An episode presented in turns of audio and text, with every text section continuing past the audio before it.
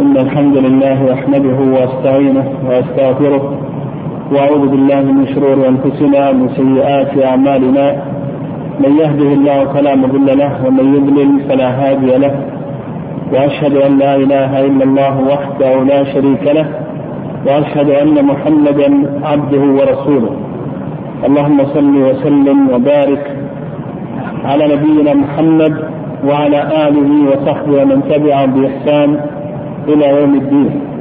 وبعد فسنكمل إن شاء الله ما يتعلق بمسألة جمعية الموظفين. ثم بعد ذلك سنتعرض لأحكام الجوائز والمسابقات. الجوائز التي يعطيها أرباب السلع أصحاب السلع من المحلات التجارية وغيرها.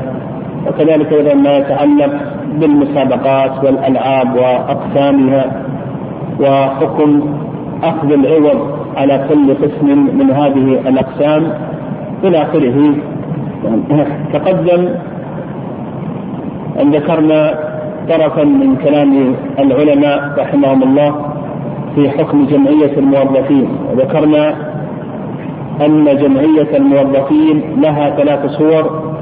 الصورة الأولى أن يتفق عدد من الأشخاص على أن يدفع كل واحد منهم مبلغا معينا متساويا يأخذه أحدهم عند نهاية كل شهر أو شهرين أو نصف سنة ونحو ذلك حسب ما يتفقون عليه.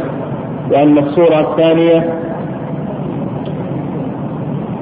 هي كالصورة الأولى إلا أن الصورة الثانية يشترط فيها ألا ينسحب أحدهم حتى تكتمل الدورة.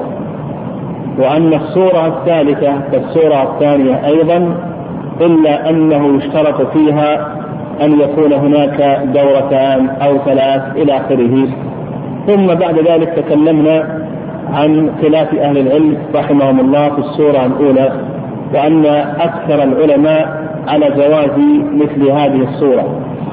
وذكرنا طرفا من أدلتهم وشرعنا في دليل القول الثاني الذي يمنع هذه الصورة. وذكرنا أن أبرز أدلتهم أن هذا من قبيل القرض الذي جر نفعا وأن القرض الذي جر نفعا ربا كما ورد ذلك عن جماهير الصحابة رضي الله تعالى عنهم. وأجبنا عن ذلك بأجوبة. ذكرنا ثلاثة أجوبة أو أربعة أجوبة. منها من أهم هذه الأجوبة بيان الضابط في القرض الذي في المنفعة التي تحرم في عقد القرض. وأن المنفعة التي تحرم في عقد القرض ما اشتملت على أمرين. الأمر الأول ما يتعلق باشتراط المنفعة. أن يشرط المقرض على المقترض منفعة لا يقابلها سوى القرض. والأمر الثاني ما يتعلق بالمنفعة أو ما يقدمه المقترض للدائن بسبب القرض. أما بالنسبة للدليل الثاني لمن قال بالتحريم فقالوا بأن هذا من قبيل بيعتين في بيعة الذي نهى عنه النبي صلى الله عليه وسلم. وبيعتان في بيعة آه، اختلف أهل العلم رحمه الله شراح الحديث اختلفوا كثيرا في بيان ما المراد بالبيعتين في بيعة الذي نهى عنه النبي صلى الله عليه وسلم على أقوال. وذكر بعض شراح الحديث ما يقرب من ثمانية أقوال.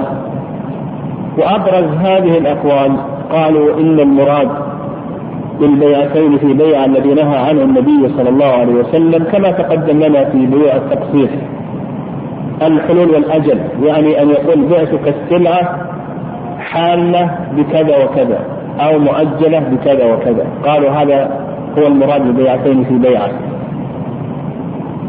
الرأي الثاني قالوا إن المراد ببيعتين في بيعة الأجلان بأن يقول بعتك السلعة بكذا مؤجلة أو بكذا مؤجلة. يعني يقول مثلا بعتك السيارة بكذا بعشرة آلاف إلى شهر أو بعشرين ألف إلى شهرين وثلاثة أشهر إلى آخره. الرأي الثالث الرأي الثالث أن المراد ببيعتين في بيعة الذي نهى عنه النبي صلى الله عليه وسلم هو اشتراط عقد في عقد.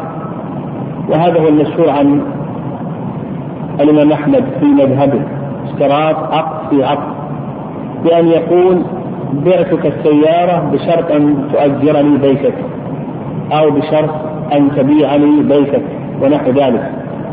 قالوا هذا هو المراد ببيعتين في بيعة.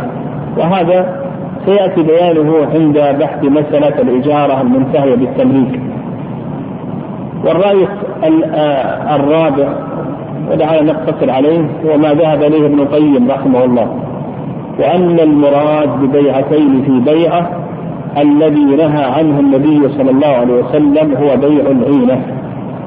وأن السنة يفسر بعضها بعضا. فقول النبي عليه الصلاة والسلام لا يحل سلف وبيع ولا شرطان في بيع المراد بذلك بيع العينة وكذلك أيضا قول النبي عليه الصلاة والسلام حيث أبي هريرة عن النبي عليه الصلاة والسلام نهى عن بيعتين في بيعة المراد بذلك بيع العينة وهو أن يبيع أن يبيع السلعة بثمن مؤجل ثم يشتريها بأقل من ثمنها نقدا. فيبيع السيارة مثلا بمئة ألف ريال مؤجلة ثم بعد ذلك يشتري هذه السيارة بأقل من ثمنها نقدا. فقالوا بأن هذا هو بيعتان هو بيعتان في بيعة الذي نهى عنه النبي صلى الله عليه وسلم. وهذا أقال ابن القيم رحمه الله في تقريره وقال بأن السنة يفسر بعضها بعضا. فهذه هي التي يوجد فيها المحظور وأنها دراهم بدراهم بينهما سلعة أو حريرة كما قال ابن عباس رضي الله تعالى عنهما. فالشرطان اللذان نهى عنهما النبي صلى الله عليه وسلم هما الشرطان اللذان في بيع العينة. والبيعتان اللتان نهى عنهما النبي صلى الله عليه وسلم هما البيعتان في بيع العينة. لأنه في بيع العينة يبيع السيارة مؤجلة ثم يشتريها نقدا. فهاتان بيعتان. بيعة التأجير وبيعة النقد أو بالثمن الحاضر. يعني وهذا القول هو الأقرب. وعلى هذا التفاسير السابقة لا تكون داخلة تحت حديث ولا شرطان في بيع. وكذلك أيضا لا تكون داخلة تحت الحديث النهي عن بيعتين في بيعة كذلك أيضا لعل قالوا أيضا من أدلة التحريم قالوا أن هذه الجمعية فيها شيء من المخاطر. يعني الجمعية قالوا فيها شيء من المخاطر فقد يموت أحد أعضاء هذه الجمعية وقد آه، يفصل من عمله.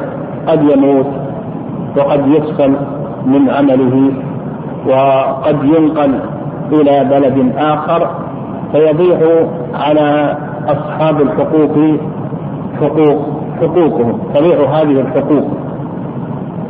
فينهى عنها من أجل هذه المخاطر وهذا الجواب عن هذا سهل. فيقال بأن المصالح المترتبة على هذه الجمعية أكثر من المخاطر المترتبة على هذه الجمعية. قد تقدم لنا بيان شيء من ذلك في ضابط حد الذرائع وكذلك أيضا أن مثل هذه وكذلك أيضا أن مثل هذه المخاطر توجد حتى في المعاملات المباحة. فما من معاملة من المعاملات المباحة إلا وفيها شيء من المخاطر. فحتى القرض المعتاد فيه شيء من المخاطر. فكون آه، زيد يقرض عمرا هذا أيضا في شيء من المخاطرة. فعمر المقترض قد يموت وقد يعسر ولا يتمكن زيد من حقه إلى آخره. المنغمرة في المصالح الأخرى المرتبة على المعاملة هذه لا تعلق عليها الأحكام ولا آه، ينظر إليها الشارع. هذا طيب بالنسبة لحكم الصورة الثانية. أيضا الذين يجوزون الصورة الأولى يجوزون الصورة الثانية لعدم المحذور الشرعي. والصورة الثانية كما تقدم هي أن يشرط ألا ينسحب أحد حتى تنتهي الدورة. آه، فالذين يجوزونها مثل الشيخ محمد عثيمين رحمه الله والشيخ عبد الله بن جبريل يجوزون أيضا الصورة الثانية. لأن المحذور آه، منتفل كما أنه منتفل في الصورة الأولى أيضا منتفل في الصورة الثانية. فالمنفعة التي التي يستفيدها المقرض أيضا يستفيدها المقترض في هذه الدورة. فهي منفعة متبادلة كما سبق سلفا نشرنا إليه. الصورة الثالثة الصورة الثالثة وهي أن يشترط أن يكون هناك أكثر من دورة. يعني تدور الجمعية لمدة سنتين لمدة ثلاث سنوات إلى آخره. أيضا الشيخ رحمه الله الشيخ محمد يرى جواز مثل هذه الصورة. وذهب بعض آه، آه، بعض الباحثين إلى التفريق بين الصورة الأولى والثانية. ففي الصورة الأولى والثانية تجوز وأما الصورة الثالثة إذا اشترط آه، أن يكون هناك دورة ثانية ودورة ثالثة إلى أنها محرمة ولا تجوز مع أنه أجاز الصورة الأولى والصورة الثانية لما في ذلك آه، من المنفعة التي لا تكون آه، نعم لما في ذلك من المنفعة التي تكون داخلة في نفع المقرض الذي نهي عنه. وتقدم نشرنا إلى المنفعة آه، التي آه، تكون محرمة في باب القرض وأنها تشتمل على أمرين الأمر الأول ما يشترطه المقرض على المقترض وليس له مقابل سوى القرض. قالوا هذا داخل في ذلك داخل في هذا الضابط. فكونه يشترط عليه آه، أن يكون هناك دورة ثانية أو ثالثة إلى آخره داخل في هذا الضابط. والذين أجازوها مثل الشيخ رحمه الله يقول حتى لو شرط دورتين أو ثلاث يعني اتفق الموظفون على دورتين أو ثلاث ونحو ذلك أن هذا جائز ولا بأس به. آه، بقينا في مسألة أخيرة آه، بهذه الجمعية وهي زكاة هذه الجمعية. يعني وهذه أيضا يسأل عنها كثير من الناس. نقول الداخل في هذه الجمعية لا يخلو من ثلاث حالات. لا يخلو من ثلاث حالات. الحالة الأولى آه، أن يكون في أول القائمة والحالة الثانية أن يكون في آخر القائمة والحالة الثالثة أن يكون في وسط القائمة. أما الذي يكون في أول القائمة يعني يأخذ الجمعية في أول القائمة فهذا لا زكاة عليه هذا لا زكاة عليه. اللهم إلا إذا ترك هذه الدراهم حتى حال عليها الحول. فلو فرضنا أن زيدا هو الأول ثم أخذ هذه الدراهم وتركها عنده حتى حال عليها الحول فنقول بأنه يجب عليه أن يخرج الزكاة عند حول الحول. لكن لو استهلكها وهذا هو الغالب. الغالب أن من يلجأ لمثل هذه الجمعية أنه يستهلكها يستهلكها في بناء البيت أو في الزواج أو في شراء سيارة أو نحو ذلك. فإذا استهلكها فإنه لا شيء عليه. الثاني أن يكون في آخر الجمعية. أن يكون في آخر الجمعية. الذي يكون في آخر الجمعية هذا لا يخلو من أمرين. الأمر الأول أن يأخذ الجمعية بعد تمام الحول بحيث يكون بحيث يكون عددهم 12 يكون عددهم 12 فأخذ الجمعية في بعد تمام الحول فهذا يجب عليه أن يخرج عن الشهر الأول الذي دفعه.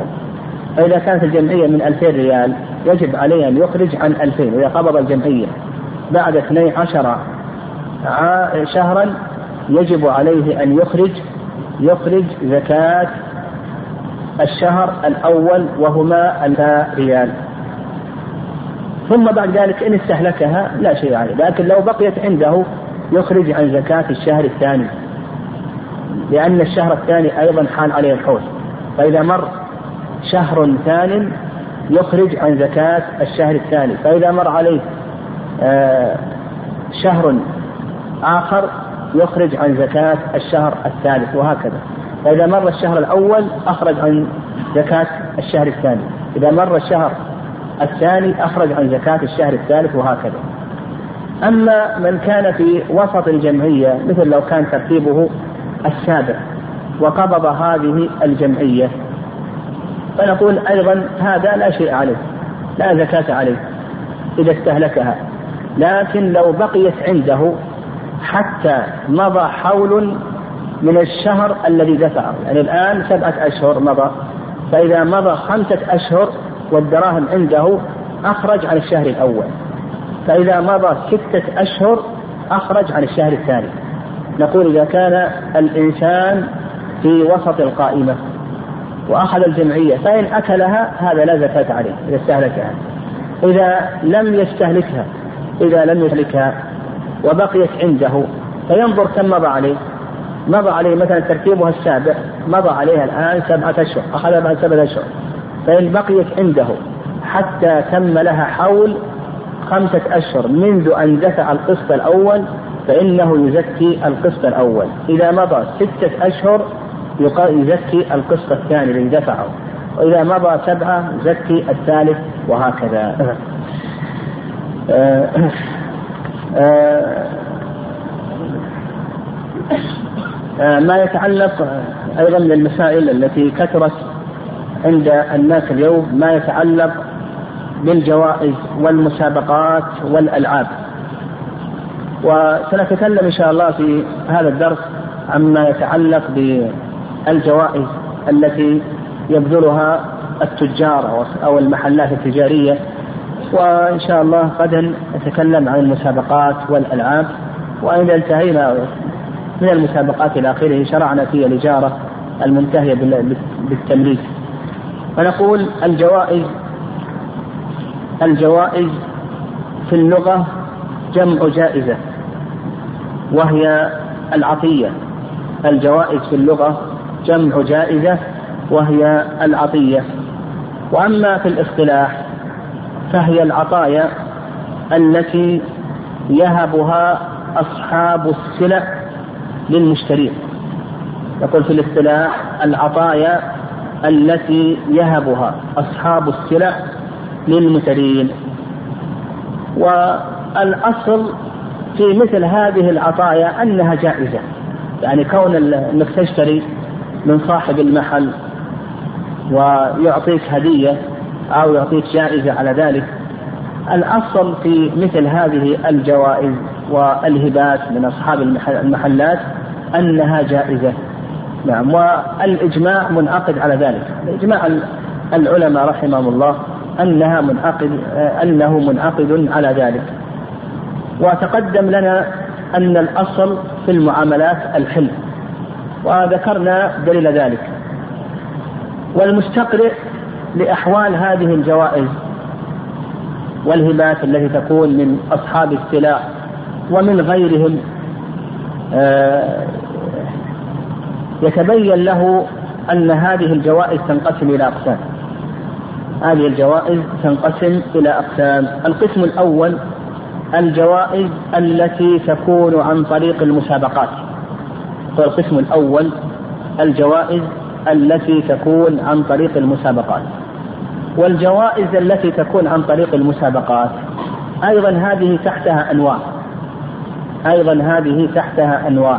النوع الأول أن تكون المسابقة عن طريق دفع رسوم أو أن تكون الجائزة. عن طريق دفع رسوم للدخول في المسابقة. يعني ما يدخل الإنسان في المسابقة لكي يأخذ الجائزة حتى يدفع رسما. هذا النوع الأول. والنوع الأول أن تكون الجائزة عن طريق دفع رسوم للدخول في المسابقة.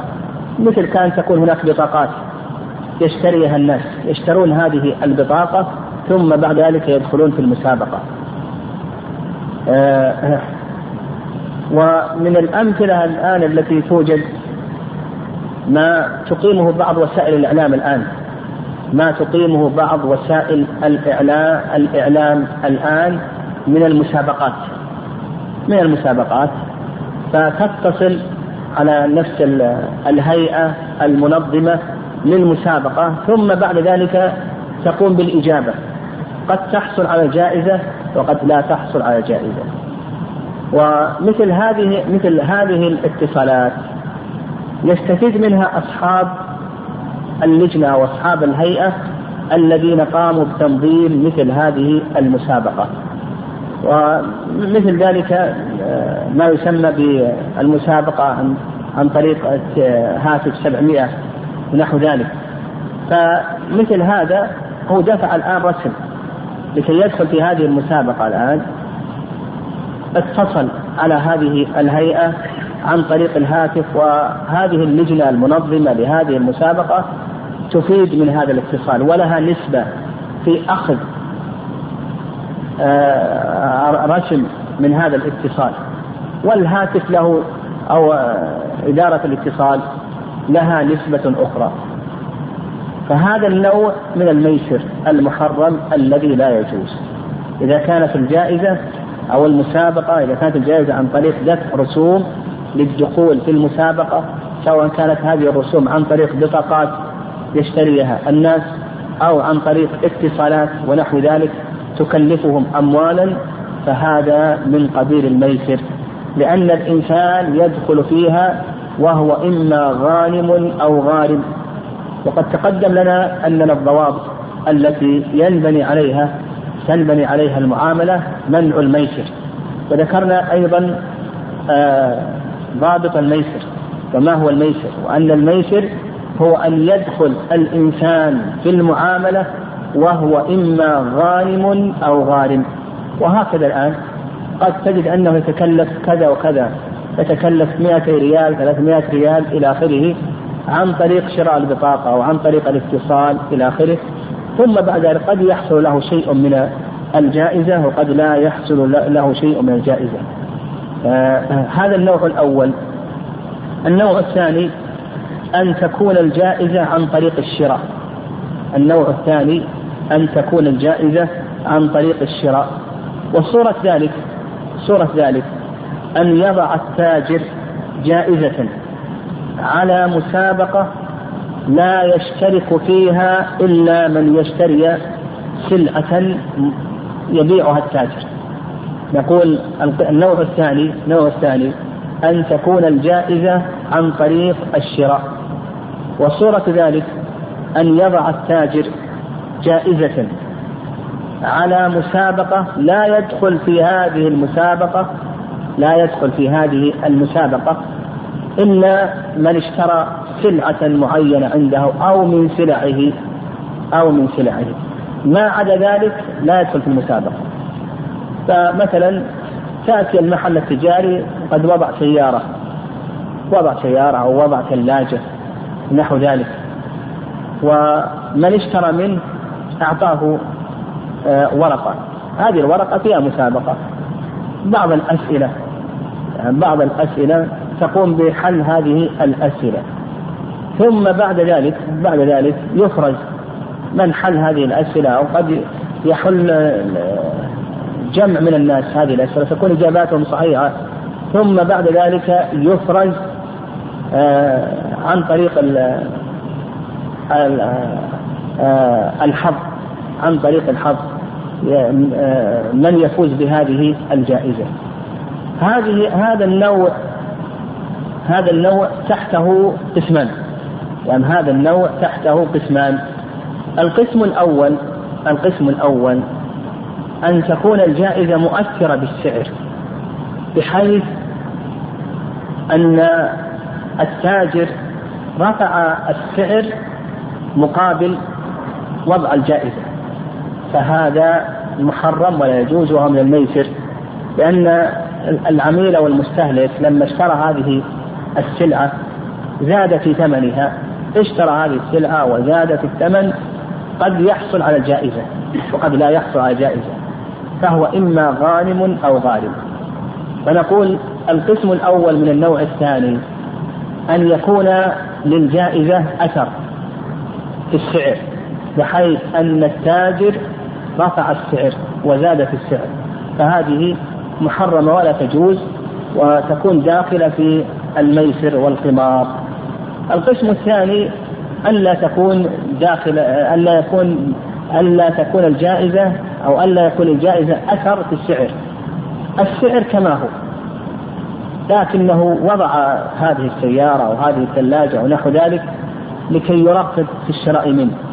وإلا فالأسعار كما هي فهذه موضع خلاف بين المتأخرين هذه الآن موضع خلاف بين المتأخرين. فالرأي الأول الرأي الأول قالوا إن كان قصد المستهلك السلعة لحاجته إليها فهو جائز. إن كان قصد المستهلك السلعة يعني هو يحتاج إلى هذه السلعة. وليس قصده الجائزة سواء كان هناك جائزة أو لم يكن هناك جائزة المهم هو يحتاج إلى هذه السلعة. هو هو يريد أن يشتري حليبا أو لبنا أو نحو ذلك. سواء وجد عليه جائزة أو لم يكن عليه جائزة. فإن هذا جائز. جائز يعني كونه آه، يحل المسابقة ويدخل إلى آخره فإن هذا جائز ولا بأس به. وإن كان ليس قصده السلعة إنما قصده الجائزة. هو السلعة هذه لا يحتاج إليها. وإنما أراد من هذا الشراء أن يحوز على الجائزة. فقالوا بأن هذا محرم ولا يجوز لأنه لا يخلو عن القمار فهو داخل إما غانم أو غارم. وما دام أنه لا يحتاج إلى السلعة آه، غالبا أنه لا ينتفع بها. هذا هو الرأي الأول. الرأي الأول التفصيل. إن كان يحتاج إلى السلعة فإن هذا جائز ولا بأس به. وإن كان لا يحتاج إلى السلعة. وإنما اشترى السلعة من أجل الدخول في هذه المسابقة فإن هذا محرم ولا يجوز. آه، آه، الرأي الثاني التحريم مطلقا. يعني الرأي الثاني التحريم مطلقا. الرأي الأول هو الذي يذهب إليه الشيخ محمد رحمه الله. والرأي الثاني التحريم ما هو يذهب إليه بعض العلماء رحمهم الله. لكل منهم دليل. الذين قالوا بالرأي الأول وهو التفصيل استدلوا بأدلة. قالوا إذا كان الإنسان يريد هذه السلعة ويحتاجها فقد انتفى المحذور. ليس هناك شائبة ثمار أو ميسر. فالسلعة بثمنها والمستهلك أو العميل يحتاج إلى هذه السلعة. فشائبة الميسر والقمار ليست موجودة. والأصل في المعاملات الأصل في المعاملات الحلم الرأي الثاني قالوا بأنها محرمة. واستدلوا على ذلك بأدلة من هذه الأدلة قالوا بأنه حتى وإن كانت السلعة بسعر المثل وحتى وإن كان العميل يحتاجها فإن اشتراط عدم الزيادة في السعر مما يصعب ضبطه. يعني ضبط أن التاجر ما زاد في السعر هذا صعب. يعني هذا صعب. آه وأيضا قالوا بأن القصد خفي. قصد العميل هذا أمر خفي. يصعب التحقق منه. لأن العميل قد يأخذ في اعتباره الجائزة. العميل قالوا بأنه كونه اعتبار القصد هل يشترط أنه قصد الجائزة أو لم يقصد؟ قالوا هذا أمر صعب ويصعب التحقق منه. وقد أن العميل آه، يقصد الجائزة. يعني فإذا قصد الجائزة فإنه يكون يعني قد يكون أخذ في اعتباره في اعتباره الجائزة.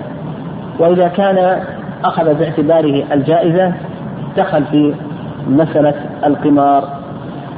وأيضا قالوا بأن مثل هذه المعاملات مدعاة بأن يشتري الإنسان ما لا يحتاجه وهذا فيه شيء من الإسراف كونه تباح مثل هذه المعاملة. هذه مدعاة أن الإنسان يشتري شيئا ما لا يحتاجه قد يشتري هذا ما يحتاجه لكن الآخرون إذا علموا أن هذه أن هناك جائزة مرتبة قد تكون جائزة كبيرة قد يشتري سلعا لا يحتاجها الآن وقد يشتري أكثر من حاجته. فإنه يمنع من ذلك.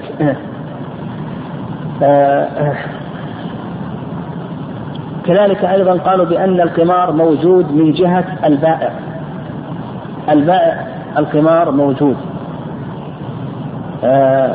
فقد يفوز أحد المشترين بهذه الجائزة وسلع البائع لم تنتهي. سلع البائع لم تنتهي. فقد يفوز أحد المشترين بهذه الجائزة وسلع البائع لم تنتهي فيكون البائع داخلا في القمار إما غانم أو غالب والأقرب في مثل هذا الأقرب في مثل هذا هو الرأي الأول وأنها مثل هذا أنه أمر جائز ولا بأس به إن شاء الله. لما ذكرنا أن الأصل في المعاملات الحل وما ذكره أصحاب القول الثاني من آه العلل إلى آخره فإنها تنتفي بما ذكره أصحاب القول الأول آه من الضوابط وذلك بأن تكون بسعر المثل وأن يشتري ما يحتاجه فإذا توفر ذلك انتفت مثل هذه الضوابط. القسم الثالث القسم الثالث أن تكون الجائزة عن طريق المسابقات التي يظهر منها تعليم الناس وإرشادهم. يعني أن تكون الجائزة عن طريق المسابقات التي يظهر منها تعليم الناس وإرشادهم. وهذا كما تضعه بعض المؤسسات التربوية أو بعض المؤسسات التعليمية تضع مسابقة على شريط هادف. أو على كتاب من كتب أهل العلم أو أسئلة شرعية تقصد من وراء ذلك تعليم الناس وإرشادهم هذه الأحكام. هذا القسم هذا ينبني على خلاف أهل العلم رحمهم الله. هل يجوز أخذ العوض على المسائل العلمية أو لا يجوز أخذ العوض على المسائل العلمية؟ فهذه المسألة فيها قولان. يعني نقول القسم الثالث إذا كانت الجائزة عن طريق المسابقة التي يظهر منها تعليم الناس وإرشادهم كما أسلفنا أن بعض المؤسسات التعليمية والتربوية تقوم بطرح مسابقة على شريط أو كتيب أو أسئلة شرعية يقوم الناس ببحثها إلى آخره. فهذه المسألة كما أسلفت. تنبني على حكم الرهان على المسائل العلمية. هل هو جائز أو ليس بجائز؟ فالحنفية كما سيأتينا إن شاء الله في أحكام المسابقات. الحنفية يقولون بأن هذا جائز ولا بأس به. وهذا اختيار شيخ الإسلام تيمية رحمه الله. يعني أنه يجوز أخذ الرهان. على المسابقات العلمية فكون يكون العلمية الشرعية. فيتسابق اثنان يتسابق اثنان على مسألة علمية هل هي من الحلال أو الحرام؟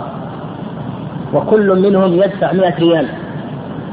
فمن كان القول قوله أخذ العوض وخسر الآخر فكل منهم الآن يدخل وهو غانم أو غارم. وهذا من الرهان الذي أباحه الشارع. قالوا كما أن الدين قام بالسيف بالسيف والسنان أيضا قام بالعلم والبيان. الرأي الثاني رأي جمهور أهل العلم أن أخذ الرهان على المسائل العلمية محرم ولا يجوز. لأن النبي صلى الله عليه وسلم حصر الرهان في ثلاثة أشياء. الخف والنصل والحافر يعني في آلة الجهاد. لا سبق إلا في خف أو نصر أو حافر وإن شاء الله سنتعرض لهذه المسألة غدا. يعني نتعرض لها بإذن الله غدا. وسنذكر إن شاء الله ضابطا لها هذه المسألة. والراجح في هذه المسألة راجح ما ذهب الحنفية واختيار شيخ الإسلام تيمية رحمه الله. لكن سنذكر إن شاء الله لهذا القسم ضابطا إن شاء الله. هذا القسم الأول وهو ما إذا كانت الجوائز عن طريق المسابقات. وتلخص لنا أنه إذا كانت الجوائز عن طريق المسابقات فلهذا ثلاث أنواع. النوع الأول أن تكون الجائزة عن طريق المسابقة لكن لا تدخل بالمسابقة إلا عن طريق دفع رسوم ونحو ذلك. والثاني أن تكون الجائزة عن طريق مسابقة لكن لا تدخل في المسابقة إلا عن طريق شراء سلعا أو سلعة ونحو ذلك. النوع الثالث أن تكون الجائزة عن طريق المسابقة التي يظهر منها قصد تعليم الناس وإرشاده وإرشادهم وهذا فيما إذا كانت المسابقات آه، مسابقات شرعية. آه، القسم الثاني الجوائز التابعة للسلع. القسم الثاني الجوائز التابعة للسلع. وهذه أيضا تحتها أنواع. القسم الثاني الجوائز التابعة للسلع. وهذه تحتها أنواع. النوع الأول النوع الأول أن تكون آه النوع الأول أن تكون الجائزة آه أن تكون الجائزة من قبل البائع. بلا شرط ولا قيد. ليس هناك شرط مسابقة أو غير ذلك. وقد تكون هذه الجائزة عينا وقد تكون منفعة.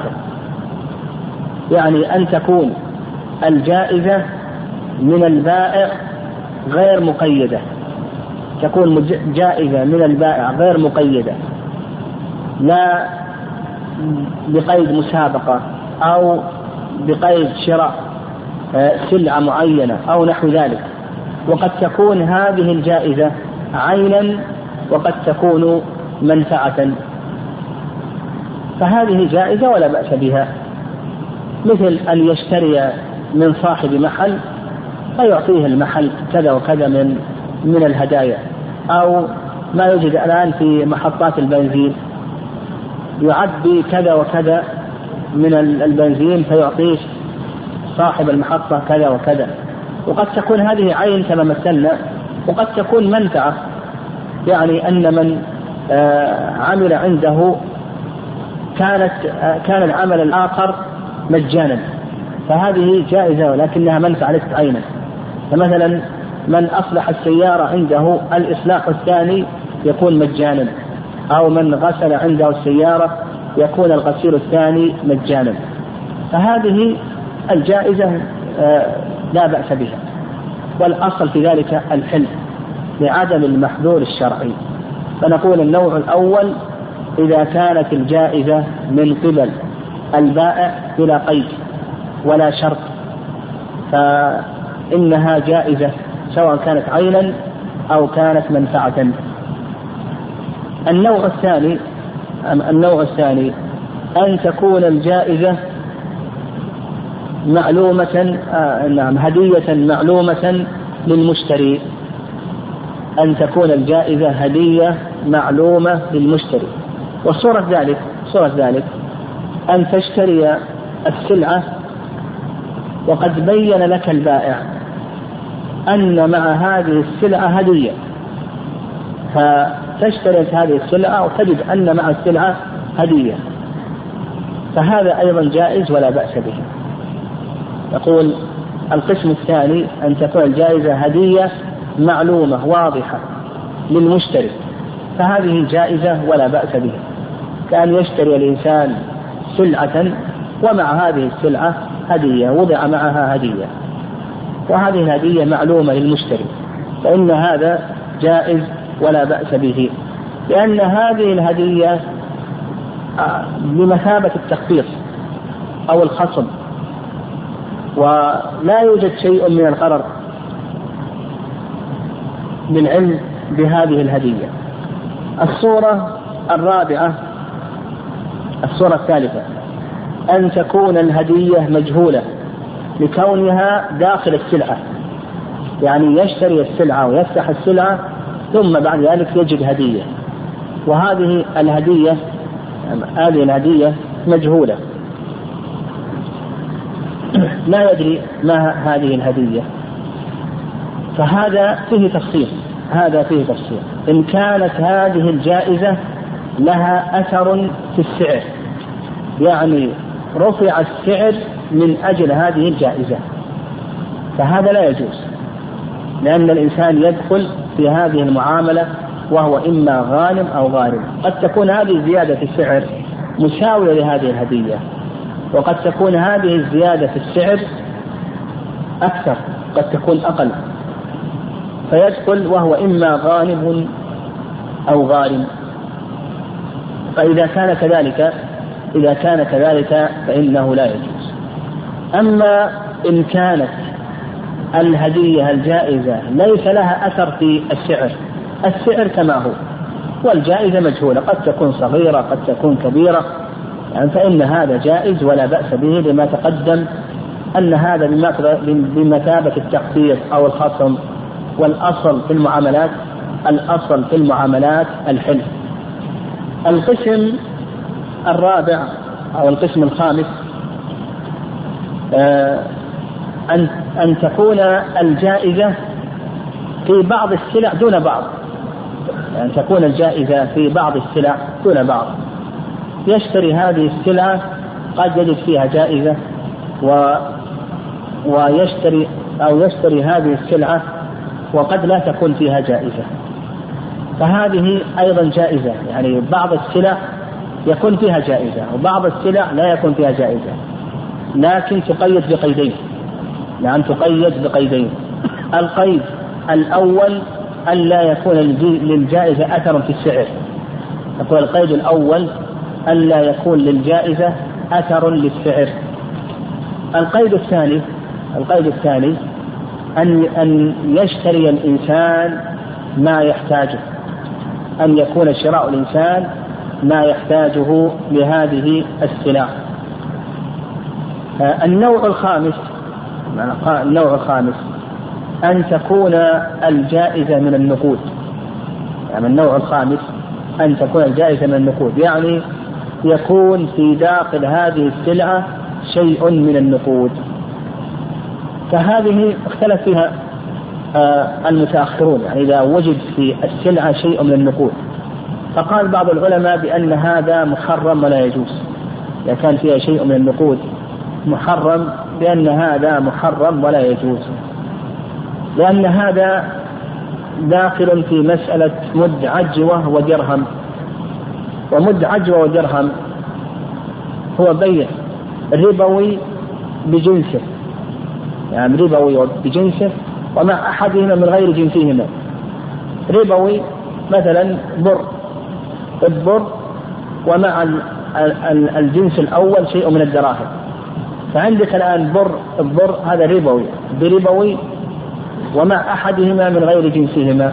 هذه مسألة مدهج ودرهم ويدل لها حديث فضالة بن عبيد. لما اشترى قلادة فيها خرج بدنانير الدنانير ذهب. والقلادة من ذهب فيها شيء من الخرج. فقال النبي صلى الله عليه وسلم لا حتى تفصل بينهما. فعندما تبيع ذهب بذهب لابد من التساوي ولا يجوز أن يكون مع أحد العوضين شيء زائد. حتى ولو كان من غير جنس. فإن كان من الجنس دخلت في ربا الفضل. إذا كان من غير الجنس أيضا محرم لأنه وسيلة إلى ربا الفضل. فإذا كانت من النقود قالوا بأن هذه محرمة. إذا كانت من النقود قالوا بأن هذه محرمة. لأنك الآن دخل يبادل الآن دراهم بدراهم ومع أحدهما من غير جنسهما. الدراهم الريالات هذه ربوية والريالات التي في السلعة هذه أيضا ربوية. فأنت الآن تبادل دراهم بدراهم ومع أحدهما من غير جنسهما. والثاني التفصيل. الرأي الثاني التفصيل في المسألة. فقالوا ينظر إلى هذه الدراهم. إن كانت شيئا يسيرا فهذا لا بأس به. مثلا اشترى ما قيمته خمسون ريال. وفيه ريال واحد. هنا الدراهم هذه ليست مقصودة. الدراهم هذه ليست مقصودة. فأصبح الآن دراهم بسلعة. وليست دراهم. الدراهم هذه تابعة ليست مقصودة. والعلماء يقولون يعني حتى في مسألة مدعجة ودرهم التابع اليسير لا أثر له. التابع اليسير لا أثر له. وهذا القول هو الصواب يعني ينظر إلى الدراهم. إن كانت الدراهم يسيرة فهذه منغمرة ولا أثر لها. ولا تكون داخلة في مسألة مد عجوة ودرهم. وإن كانت الدراهم كثيرة يعني إذا كانت الدراهم كثيرة فإن هذا لا يجوز لوجود القصد الآن. فأصبحت الآن دراهم بدراهم ومع أحدهما من غير جنسهما. فنقول إن كانت يسيرة فهذا لا بأس. وإن كانت كثيرة فإن هذا غير جائز آه، أيضا القسم آه، القسم الرابع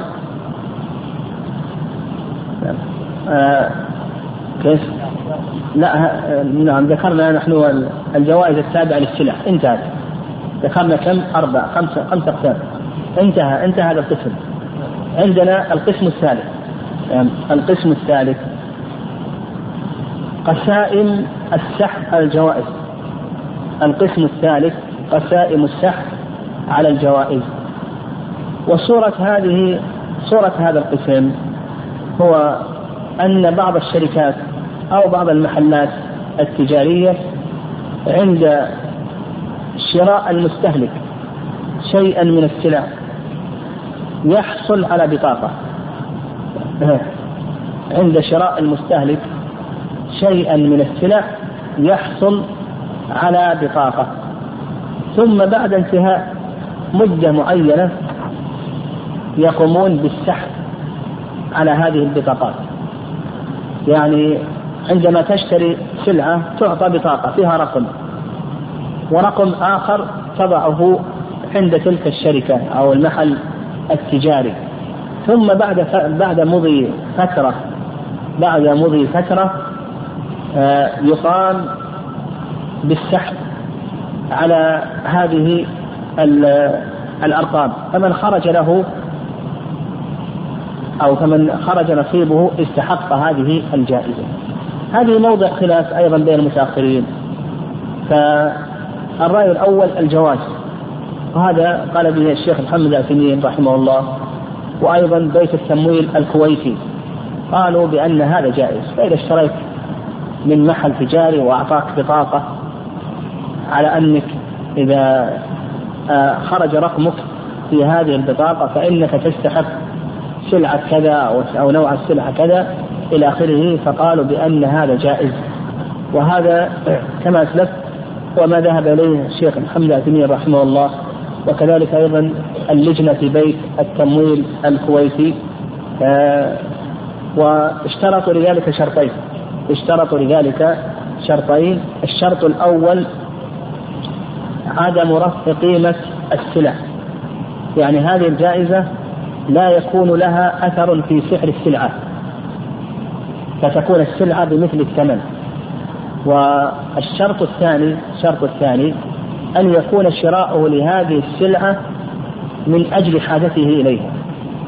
أن يشتري هذه السلعة من أجل حاجته إليها. ولا يقصد الشراء من أجل الجائزة وإنما يحتاج هذه السلعة. واستدلوا على ذلك بما تقدم أن الأصل في مثل هذه الأشياء الحل وأن شائبة الميسر أو القمار قد انتفت إذا كان السعر أو الجائزة ليس ليس لها أثر في السعر. الرأي الثاني أن هذا محرم ولا يجوز. وهذا ما ذهب إليه الشيخ عبد العزيز بن باز رحمه الله وكذلك أيضا اللجنة الدائمة للبحوث العلمية والإفتاء والدعوة والإرشاد في المملكة آه، وهم يستندون على هذا قالوا بأن مثل هذه الصورة يتحقق فيها القمار أو شائبة القمار. وكون إنه يتخلص منه بالقيود السابقة هذا قد يسقط وأيضا قالوا بأن في هذا اضرارا بالآخرين. يعني هذا اضرارا بالمحلات التجارية الأخرى. وأيضا عللوا قالوا أن هذا مدعاه لأن يشتري الإنسان ما لا يحتاجه. يعني هذا مدعاه لأن يشتري الإنسان ما لا يحتاجه من السلع. والأقرب في مثل هذا كما تقدم الأقرب الله أعلم والقول بالجواز هي ضبطت بالقيود التي ذكرها أصحاب القول الأول. الله أعلم. صلى الله عليه وسلم.